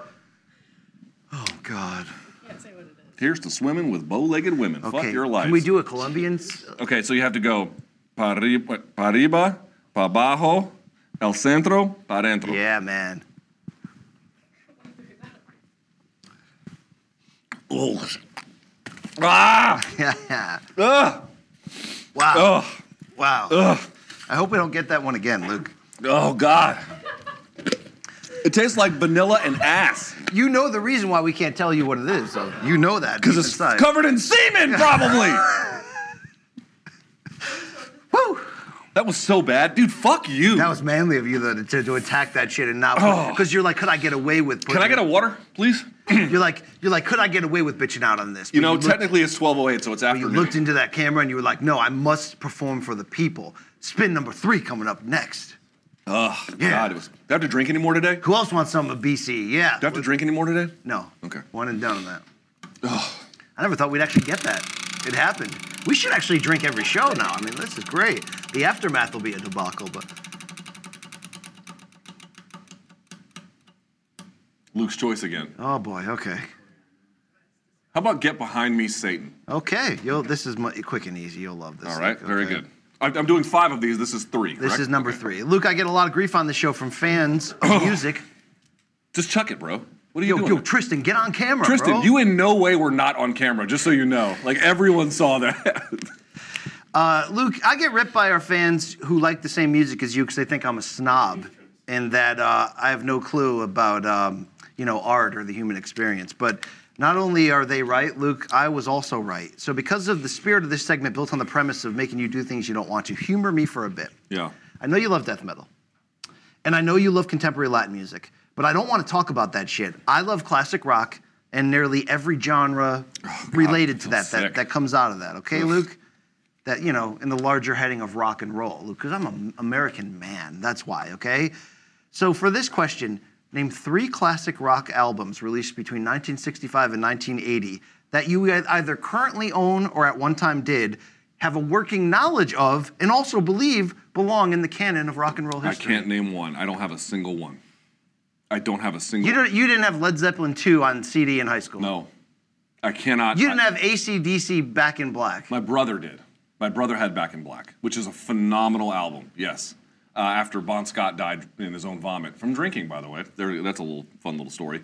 Uh, I, so my brother had Back in Black. So yes, he did have that. My brother had uh, Cat Stevens, Okay, that's not bad. uh, and he had. You know who? Oh, you know who my brother was big into John Denver. okay, but what were you into? Not that That's the spirit of this question in that category. dude. I, There was uh, never a point in your life You're asking me to have things happen in my life that did not happen. I don't know. How, I don't know what to give like to you. BC, I need you to go back and have a lot of sex, right? you know, it's just, it's just yeah. I need you to fuck your way through high school. Yeah, okay. All right, Luke, let's keep it going here. Let's not fight this any longer. Let's You talked a big game about the wheel. I'm a little like like oh. Stephen Espinoza yesterday. I'm a little oh. underwhelmed. Oh, Beetlejuice, please look in the mirror and say that in front of the wheel three times, please. I know. I just dug my own grave. Yes, you I? did. Yes, you did. There are This is four. This is there four. are you know pipe bombs under there, Luke. Get behind me, Sam, gotta already spin did. Again. You got to spin again.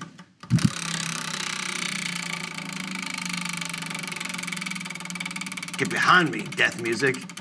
This is you motorboating chicks with tattoos on their boobs. Oh boy. Oh boy. Already oh. did this one. Okay. Remember when we used to have that predetermined wheel? that was better, right? That, that digital predetermined wheel where there was no luck at all. Okay. okay. I'm gonna go this Yeah, way. yeah. I'm gonna go this way. Uh, how about Luke's choice? If you, you know, third spin, you go to jail, Luke. Inside the MK studio. Oh hell yeah! Okay, Luke, here we Dude, go. don't make me name people on the staff. Luke, do you remember that weird yet interesting show called Inside the Actors Studio where James Lipton picks the artistic brain of Hollywood's most storied and talented performers to find out what inspires them? Yeah. Let's do that same shit, but let's do it MK style. Invite less than Jake, the cameraman and eclectic MK documentarian, to sit in my seat and you conduct a serious interview with him, asking a minimum of four questions about his MK documentary processes, inspiration, and execution of these critically Bring it acclaimed on. series. Let's do it. That only a fraction of our MK audience have ever admitted All right, to BC. watching.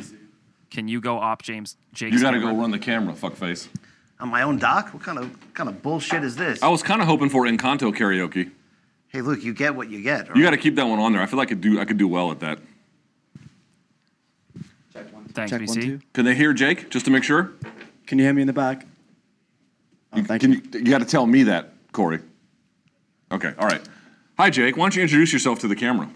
Hello. Uh, which camera? The wide or the tight? First of all, talk like a normal person. I don't know what he's talking about, but my name is Jake. Um, I'm documentarian Jake is what I'm normally called and referred to on the floor. Uh, it could be less than Jake too, depending on who talks about me. But um, Dude, you're fooling nobody. You understand that, right? I'm originally from a uh, small island off Canada, which is why they have the Blue Jays hat. And then I moved to England, and uh, that's how I studied film and got involved with you Okay, guys. first question. What was the last time you showered? The last time I showered, oh, it's a great one actually. Um, probably would have to be uh, this morning. Actually, I did shower this morning, contrary to beliefs of how I look. BC, you're a dumb motherfucker. I just got to point that out. I mean, you have done the absolute worst job. All right, so there's one. Uh, Jake, when you film us in Las Vegas or any other place, how are you? How do you think about what to shoot? What What is important? What is not important? Well, I think it's important we take a step back to realize. Why are you talking like this? I don't know what he's talking about, honestly. Um, so, I was on holiday one day in Lithuania, and I saw a billboard. And on the billboard was a picture of Brian Campbell. And after doing some research, I found the show Morning Kombat. And let's just say the character dynamic is absolutely riveting. And there's so much story and just dense work there. And I reached out to Luke and Brian, and I was brought along, and uh, said inspiration came along. How long did you practice this accent in the mirror? Over or under five minutes? I do not know what you're talking about, sir. It's frankly, it's a little embarrassing. Okay. Um, what's your favorite part of all six docs that you've shot? Because you, well, just a clarification, you've shot, you've shot all six. All six of them. What's your favorite? Oh, wish you prepared me for this a little more.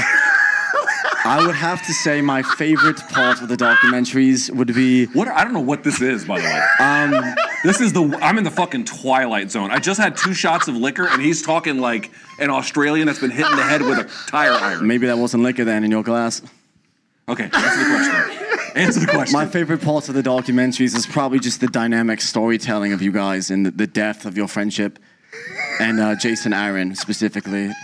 Well, oh, what's so great about Jason Aaron? This is the guy we fired, by the way. How his character dynamic is it extends beyond imagination, and uh, he's just a fascinating person to mix with you and Brian.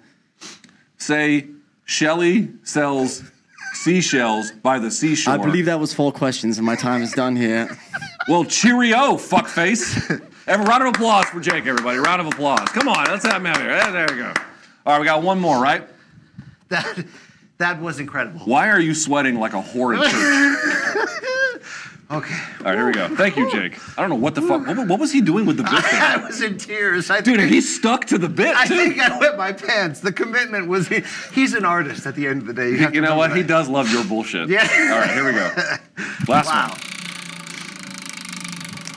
I really am hoping for Encanto um, karaoke. There's a way this ends normal and there's a way this ends absurd, Luke. Let's see which one you Yes! Okay. Encanto karaoke. well, Luke, uh, there- the fe- the staff's fear of copyright infringement could mean that the people won't be able to hear the music, which could get away. Can from I see the bit. lyrics? How But am I? let's How am I going to hear?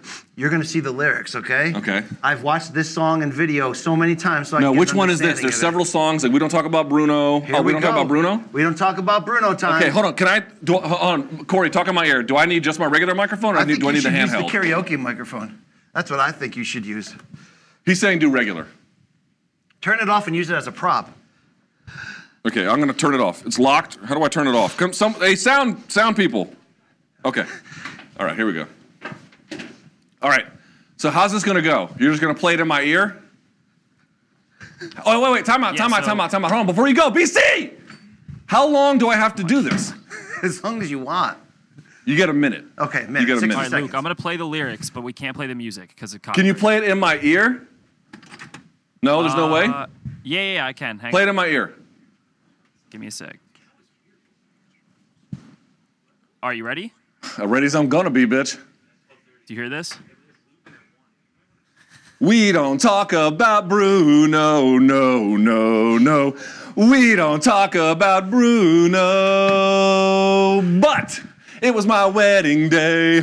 We were getting ready, and there wasn't a cloud in the sky. No clouds allowed in the sky. Bruno walks in with a mischievous grin. Are you telling the story, or am I? I'm sorry, mi vida, go on. Bruno says it looks like rain. Why did he tell us? In doing so, he floods my brain. Abuela, get the umbrellas.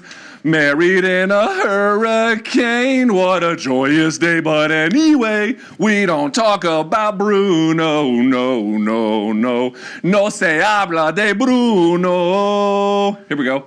Hey, grew to live in fear of Bruno stuttering and stumbling. I could always hear him sort of muttering and mumbling.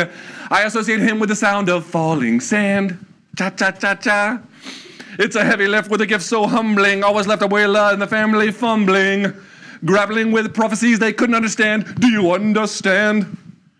Seven foot frame, rats along his back. When he calls your name, you can lick my nut sack. Hey, yeah, he sees your dreams and feasts on your screams.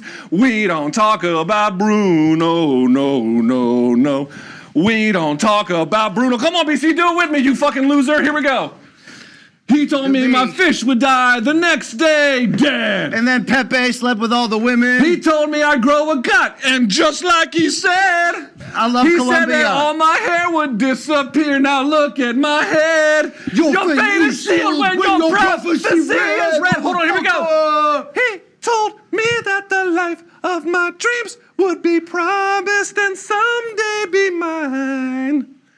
He told me that my power would grow like the grapes that thrive on the vine. Oh, Jay Mariano's on his way. I'm a little fast. Hang on. He told me that the man of my dreams would be just out of reach, betrothed to another. It's like I hear him now. Hey, sis, I want not a sound out of you. I can hear him now. I'm Bruno. Yeah, about that Bruno. I really need to know about Bruno. Give me the truth and the whole truth, Bruno. Isabella, your boyfriend is here. Time for dinner. He a seven foot Oh, no, frame. rats shut it down, along. shut Let me finish, shut it down, shut it fucker. down, shut it When he calls your name, it all fades to black. Yeah, he sees your dreams and feasts on your screams. You telling the story, or am I? I'm sorry, mi vida go Sir, you've had too much to drink. Sir, we're cutting you off. We're cutting you off. Hey! That was terrible. okay, you can kill it in my ear, Corey. I'm still hearing it in here. That was the Wheel of Death. That was the end of Luke's career. And tune in Friday for BC and Helwani. I Let's just. I just want to say, I drank booze. I told you who I wanted to bang. I did, I did lyrics. I did karaoke. What else did I do? And I had to interview this fucker with this weird accent. Yo, I don't know if, that, like, not only was that the highlight of this show, it might be the all time highlight of this show, okay? Hey, do I have a future in singing? wow. Do you know that the, as great as Wheel of Death was today, even though you tried to curse it the whole way before taking part finally, um, is that there were like three other questions that would have been Even more out there. way out there. Save 'em Dude, for that's later. our best wheel of death yet. Save 'em for Okay, later. thank you to the staff for uh, for helping out and putting this thing down. Wow. How do you think Ashley's doing from that shot? She probably wants more, knowing her. Did you? Was that because Brian walked by? Okay. All right. What do we got to do? Fan subs? Yeah, let's close with. Wait, wait, this. wait. Hold Um, on. Uh, what's the word on the interview, Corey? We are getting that interview in nine minutes. so, Are we? uh, yeah. So Okay. s- So stay tuned. Oh, why don't we tell them who it is? Yeah, so unbeaten, rising, junior middleweight, Australia's own, the son of a legend, Tim Tszyu, gonna stop by the live MK Wednesday show today, 12:30, just a few minutes. E- E- ET. Okay, Luke. Uh, we close with fan subs here. Got sweaty in here. Got weird, right? Yeah, had a little fun today. Okay. You know, I might, I might need like a napkin or something for all this, you know, all this, uh, this man water that's coming down. Uh, You mean piss? uh, morningkombat at gmail.com is the home to send in your fan subs. I heard these are awesome. Let's go. Uh, we start with Mikey, our producer. My best friends just had a set of twins, and we wanted to introduce the youngest members of the MK family, Summer and Remy, repping the MK gear, Luke, at five days old. Congrats to Molly and Julian. Julian's a big fan of the eighth row seat on all Delta flights. I don't. I don't. Okay, the twins are absolutely. I mean, that's the next generation of MK fans right there. Yeah, they first of all adorable. The dog is adorable. Everything about it is adorable. Other than we mean- got we got to retire the donk shit. I mean, it's just the worst at this point. This is a tribute to um to uh what's the guy's name? Bruno. Bruno. we don't talk about Bruno on this show. All right. Let's keep it going here. This is from Pedro. Hey there, Luke and BC. My name is Pedro. Oh hell yeah! On the soccer pitch. Big fan of the award winning show from the very start. Been listening to Luke since the promotional malpractice days. It was my birthday recently, and then my lovely life, wife surprised me with a sweet MK shirt. We made the trip from my factory hometown of Lafayette, Indiana, a famous manufacturing Not famous. suburb of the Wabash Subarus. I'm just waking up words. Uh, we're as factory as it gets. To Are you- watch Are you waking up words? FC Wake up, words. Wake up. FC Cincinnati versus your team, Luke, DC United. It's FC Cincinnati. I don't know if that's MLS or USAPL. This I'm is sure me at a 31 years of age, starting to feel washy like BC. And I've had a few to drink in this photo, but I thought I'd send it in anyways. You guys have the best combat sports show out there. P.S. My wife sometimes thinks I love you guys more than I love her. is. Well, you're fucking better. Yeah, I mean, I don't see you wearing shirts with her face on it. Yeah, exactly. By Okay. the way, shouts to this dude. Shouts to all the MK soccer fans. Y'all are appreciated. Uh, thank you for this, uh, uh, friend of the show, Pedro. Thank you. Uh, Tyler says, My boy BC with the BDE is always just enjoying life and putting on a good show when he catches some shrapnel from the fans. I'm sick of BC getting shit in the middle of a Luke dead wrong. Viva BC, and we all know how BC hurt his back. It was carrying around those big old balls, calling that Mousasi pick. Yeah, man. That's what I'm talking about. did it take balls to pick the favorite? Was that what it did? Is it sweaty in here or is it me? Okay. You are having menopause. Can I get my own fan over here, please? Uh, thank you very much. I'm having hot flashes. yeah. Uh, Sergio says, Hi, Luquito and Brianito. Uh, greetings from Mieres del Camino, Asturias, Spain. Oh, s- yeah, I'm sending you a photo along with part of my library so that Luquito can see that you can be from an industrial town and not be illiterate. I can even watch your show without the need of subtitles. A hug from another 40 something male. All right. Thank you, Sergio. Abrazo. Look, we have fans Sergio. everywhere. We have fans in Spain now. Abrazo. Like Kathy Ireland, we reign in Spain. the rain in Spain rains only on the Spaniards. Okay, Adam says, uh, as a fellow large cranium donk, Luke's story about needing a hat on his trip to Colombia really hit home. Dude, they literally made fun of my head. They were like, Yeah. "We don't even know if we have sizes for melons that uh, look like that." And I was like, "Yeah, that's fair." Uh, Abdi says, hello, fellas. I'm from Toronto. And my friend Danelle is from South Dakota. Mentioned, I just wanted to tell Luke all the homies in my hood love Encanto. Now they I like it too. Yeah, okay. I yeah, he, I've seen it. He does. Uh, Dom says, Sup, you filthy old dogs. Just got back from a week long vacation in the DR. Had to rep my MK hoodie on Hell the yeah. To and from Minneapolis. What I'm talking about. Blow up that photo. Starting the No, trip no, no, no. Go back. Go back. off by shoving my face hole with margaritas and cheese curds to get my stomach ready for the toilet bowl uh, filled week ahead. Then on our way home, we had a six hour layover in Yo, Charlotte. did this not watch some motherfucker go to a Chili's in the DR? Is that Keep what he the did? BDE flowing. No, that's at the Minneapolis airport. And the Encanto filled households going. Best show out there. Hell yeah. Hell yeah. Appreciate your patronage. He looks good in that powder blue, right? Actually, that does look pretty good. I have to say, it's like a North Carolina. Yeah, Jordan yeah, blue or I like whatever. that. Yeah, it's nice. It's sharp. Yeah, yeah, okay. Cheesing. Okay. You know, I'm just I'm just kind of waiting for my uh, for my fallopian tubes to catch up. Okay. Yeah. Thank you. All right. Um, Me too, actually. Adam says, uh, fresh off Monday's show, and I had to throw together a couple of fan subs because of BC's tomfoolery. I don't know if BC is taking his nickname, The Sauce, too seriously, but Monday's shows aren't the episodes where you come in, I'm the sauce. I've never understood why Luke decided to destroy his lungs after the age of 40 until now. what is a reverse 69? It sounds sexual, Luke, okay? Is it just normal standing up? Wow. Uh, Caesar, Caesar, Caesar says, if this doesn't make Wednesday's fan subs, you can all go to hell. Just kidding. Love you, donks. yeah, that's funny. All right, what else we got?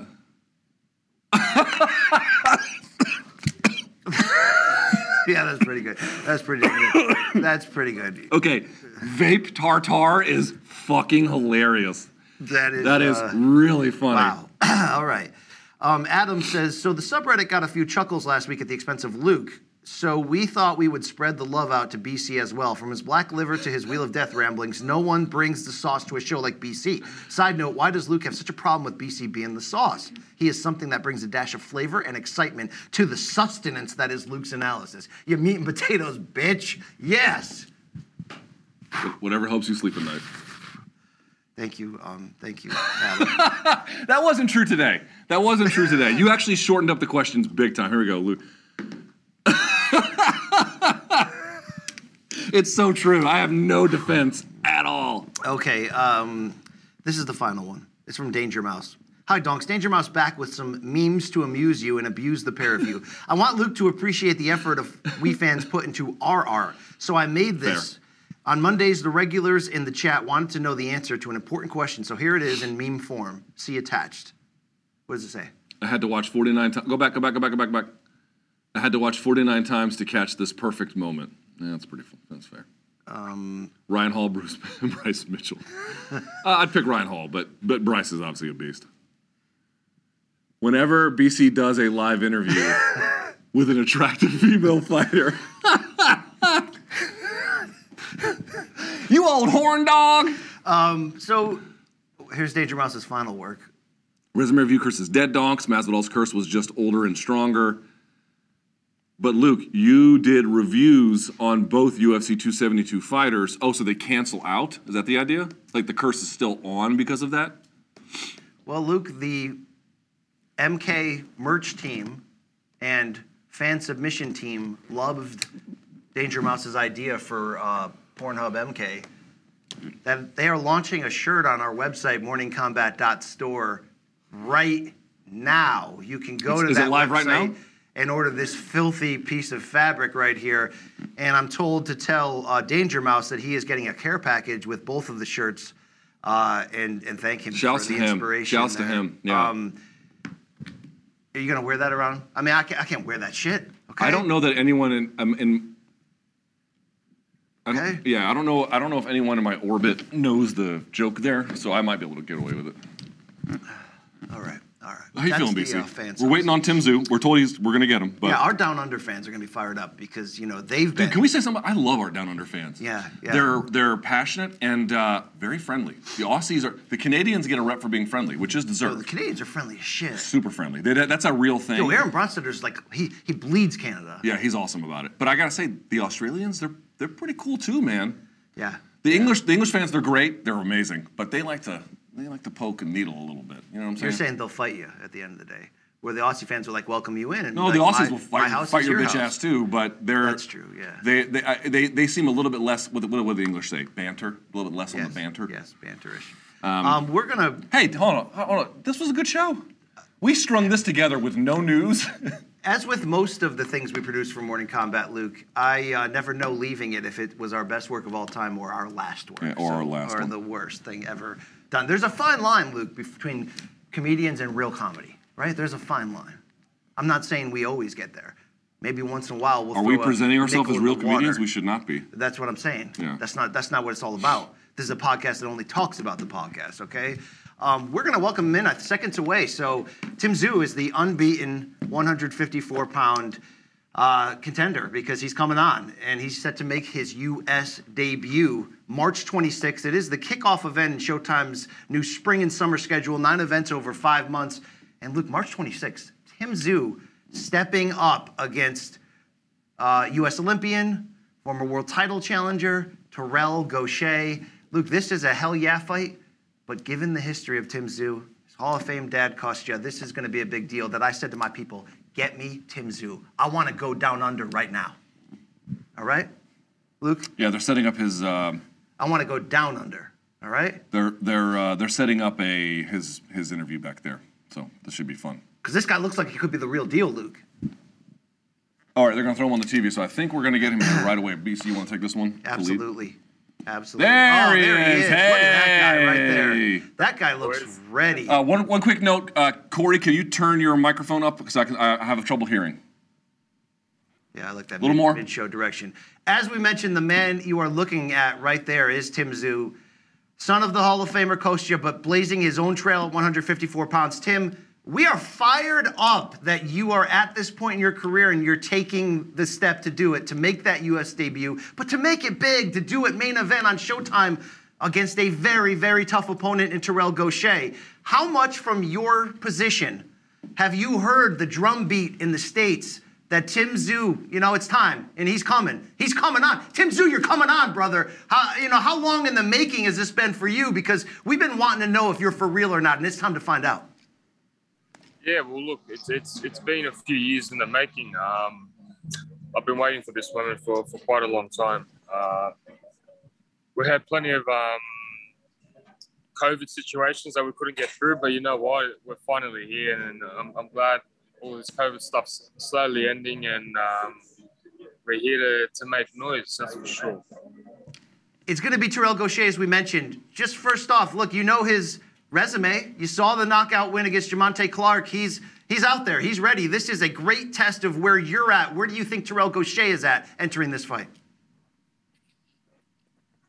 Yeah, look, he's a tough challenger, but I intend to just take it away from him, man. That's it. Tim, Australia is in an interesting position right now in combat sports. There's you, obviously. Uh, Kambosos did incredible work against Teofimo Lopez on the UFC side. You got Volkanovski, Robert Whitaker on the on the across the, the water there in New Zealand. You got some great fighters as well. What is Just hap- say it, Adesanya. Just say Adesanya, it. yeah. But the point I'm trying to make is, uh, all of, I'm not going to say all of a sudden because obviously this has been in the works for some time. But why are we seeing now this like burgeoning movement of really high level, elite combat sports athletes, both in boxing and in MMA, from Australia? Yeah, yeah. Look, we got plenty of talent here. Uh, we're a small little island, and we're away from everything, but um, we've got plenty of talent here, and, and it's all about uh, opportunities, you know. And, and we're just taking each opportunity uh, step by step, and I think um, we're going to make a lot of noise in the in the world scene soon. Okay, we mentioned he mentioned you're taking on Terrell Gausha, but do me a little bit more than that. Size him up for me. When you evaluate him as a competitor, what do you consider to be the main obstacles you have to solve? Oh, look, he's got he's got quick hands. Um, he's got a good good work rate, uh, good jab. Uh, his experience, uh, but I, I I have to be better in every single aspect to beat him. So, and I, and I believe I've got all the tools that, that's needed there. Tim, in terms of this debut and what it means for you and your career, look, as fans uh, that you know we work for Showtime, we you know we're all connected in the same company. We're fired up that, that you're coming to this network that your dad had big success on. But this seems like you are going after obviously the biggest names possible, who all seem to be under the PBC flag, whether it's Fox or Showtime on American television. Does this? How long does this? You know, how long does this put you in the mix here? I mean, are, are you a, a going to be a consistent U.S. based fighter fighting on these networks uh, moving forward, or is this sort of a one-off to test it? Now, look, I think um, we've got a good relationship working with PBC Showtime. So you know, I think there's plenty of um, there's a there's definitely a future ahead, and um, at the moment, I'm buzzing from all of this stuff, man. Being in America and, and just having my my first spar here in America uh, the other day was just just incredible. You know, um, it's pretty cool, and you know, for me, it's like a new chapter and uh, a new beginning. And um, yeah, I'm, I'm sure there's going to be plenty more years ahead. Tim, you're in America right now, right? Yeah, yeah. Okay. Favorite thing about America? Least favorite thing about America? It's hard to find good food here, man. Everything's so fattening, and that could be a good thing as well. Yeah. That's a fair point. We are very fat. He's this is a definitely real. seen this show before, Luke. I Yes, can tell. I can tell now. That's for very sure. fair. That's very fair. and the coffee, man. You guys haven't got the best coffee. Yeah, you know what? I have heard. No, this is true. I have heard that Australian coffee. I've heard two things about Australian coffee. One, it's very good. Two, I've heard you guys have a culture of sitting down for coffee. Like it's a, like you don't just get coffee and go. You sit down together. Is that right? yeah, yeah. Everyone, everyone always sits down for a coffee. Yeah, I hear they got strong shit down there in Melbourne. That's what I hear. Okay. fair enough. Uh, Tim, look, your dad's not your trainer. You're your own fighter, but you know you and your brother grew up watching your dad be the man, be that you know, be that bad guy at the end of the movie or video game and taking people out. What I respect about you the most in carving out your own path skills wise is you seem to have that glowing intangible early that this isn't like you know, overly scary to you. Like you've lived this life already in a different form. You now stepping up on the brightest stage, coming to the U.S., all this pressure. You're like, dude, I, you know, as Paulie Malignaggi once famously said, "I make love to pressure." You look like you're you're about it, like there's not a doubt in your mind. Is that just the advantage you get of growing up as the son of a Hall of Famer? Yeah, I'd, I'd say uh, there'd be a bit of experience there, of course, uh, growing up watching that. But um, at the end of the day, I've had um, nine pay per view fights in Australia, and, and pay per view means you know it's, it's quite a big show and fighting on stadiums. So nothing phases me, man. I'm just I'm just chilled, and all I like to do is punch on. So simple. Tim, what was you obviously had no you're you've, you're 20 fights deep in your career. You watched your father's career. I guess what I would ask is, having been this far along and watched what your father did, what would you say was the biggest lesson you took from his career? Not that you want to do the same thing, but it, it, it informed your judgment about how to pursue things. What what lesson did you learn? Oh, that, that's sim- uh, easy, man. Uh, simple. Um, discipline. Discipline. Uh, he taught me discipline, and um, you know, to to always be at training session, no matter if you're sore or tired. Uh, uh, you got to work hard for, for all your goals, you know, and, and that's what I that's what I do. Uh, when talking about your father's great career in moments that you either watch live or years, you know, watch the tape of, you know, the Zab Judah win obviously is going to be first in so many people's mind. But, you know, for fans of Showtime history, your dad's final fight against Ricky Hatton was such a big deal and a great fight. It obviously didn't go uh, the way of your family. Is that fight ever talked about around the old man, or has he still got like PTSD with it? Uh, I think that fight doesn't get mentioned at all. What fight does get mentioned? What what one does he talk about? Which fight does he talk about? Yeah. I, I guess um, there's a few. There's the the Zab Judah, of course. Yep. Um, the Julio Cesar Chavez. You know, growing up watching my dad said watching him fighting an idol was was incredible, and um, he said his best performance was against uh, Gonzalez. Uh, now we we just had uh, George Kambosos over here, and he did the amazing work, obviously, and of course that was a big debut for him in this market. This is going to be your big debut against Terrell Gausha. Now, obviously, the best case scenario is a win, a knockout, something like that. But I guess my question is, when you're done with that fight, what do you want American fans and media to say about you? What is a scenario that you want to look at when when your hand gets raised? The bad guy. The bad guy. Bad Why? man. I just want to be the bad man, you know, that takes everyone out.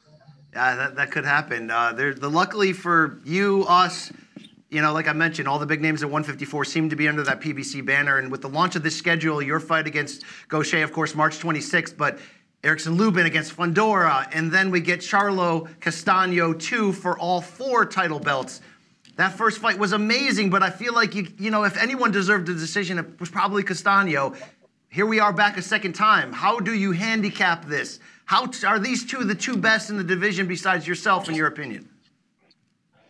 Yeah, I think um, Castano wins in my eyes. I think he the work rate. Um, likes to wait around, and uh, yeah, he, he's got power in both hands, and, and that's and that's what he relies on, and he's got good boxing skills.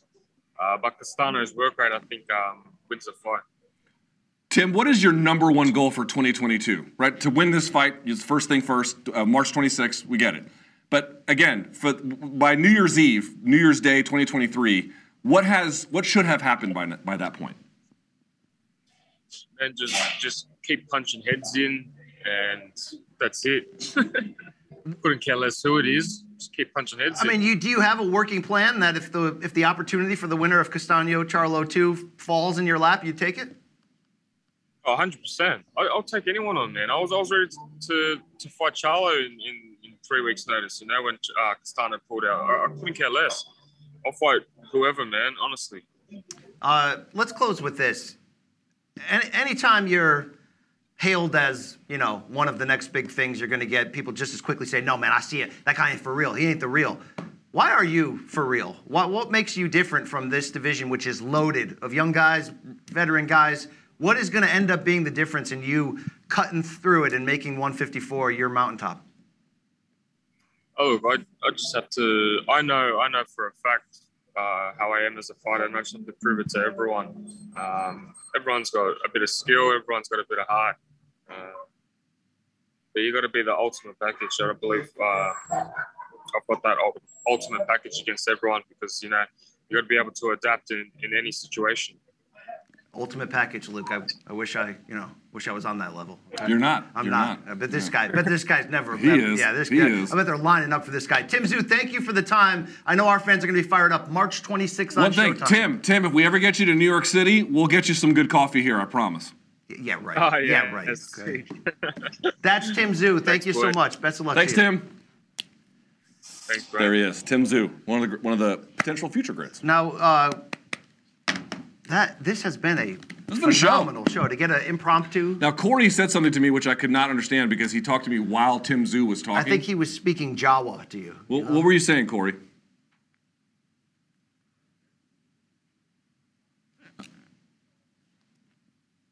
Uh,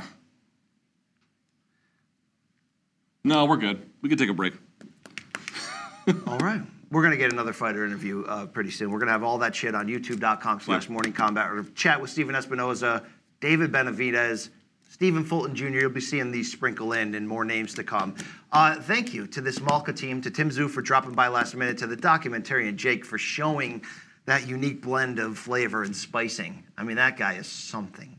I call that ball grease and lice. I mean, like by not trying to develop an iconic look, that that that weird genius has created an iconic look. That's true. You That's true. saying? Yes. Uh, Showtime.com is the label that pays. Go to Showtime.com, get a 30 day free trial. If you like it, you can keep it. If not, pound sand. If you like adult film themed MK shirts, go to morningkombat.store because they're there right now. That is at morningkombat.store for your adult themed MK shirts. Uh, morningkombat at gmail.com will be the email for reaching the show for Friday's Dead Wrongs, of which I'm sure they are copious. and uh, we'll get you ready on Friday for all the big fights over the weekend. And of course, as we mentioned, Stephen Espinoza interview, Stephen Fulton, David Benavidez, Tim Tszyu will pull this one out. We also have one.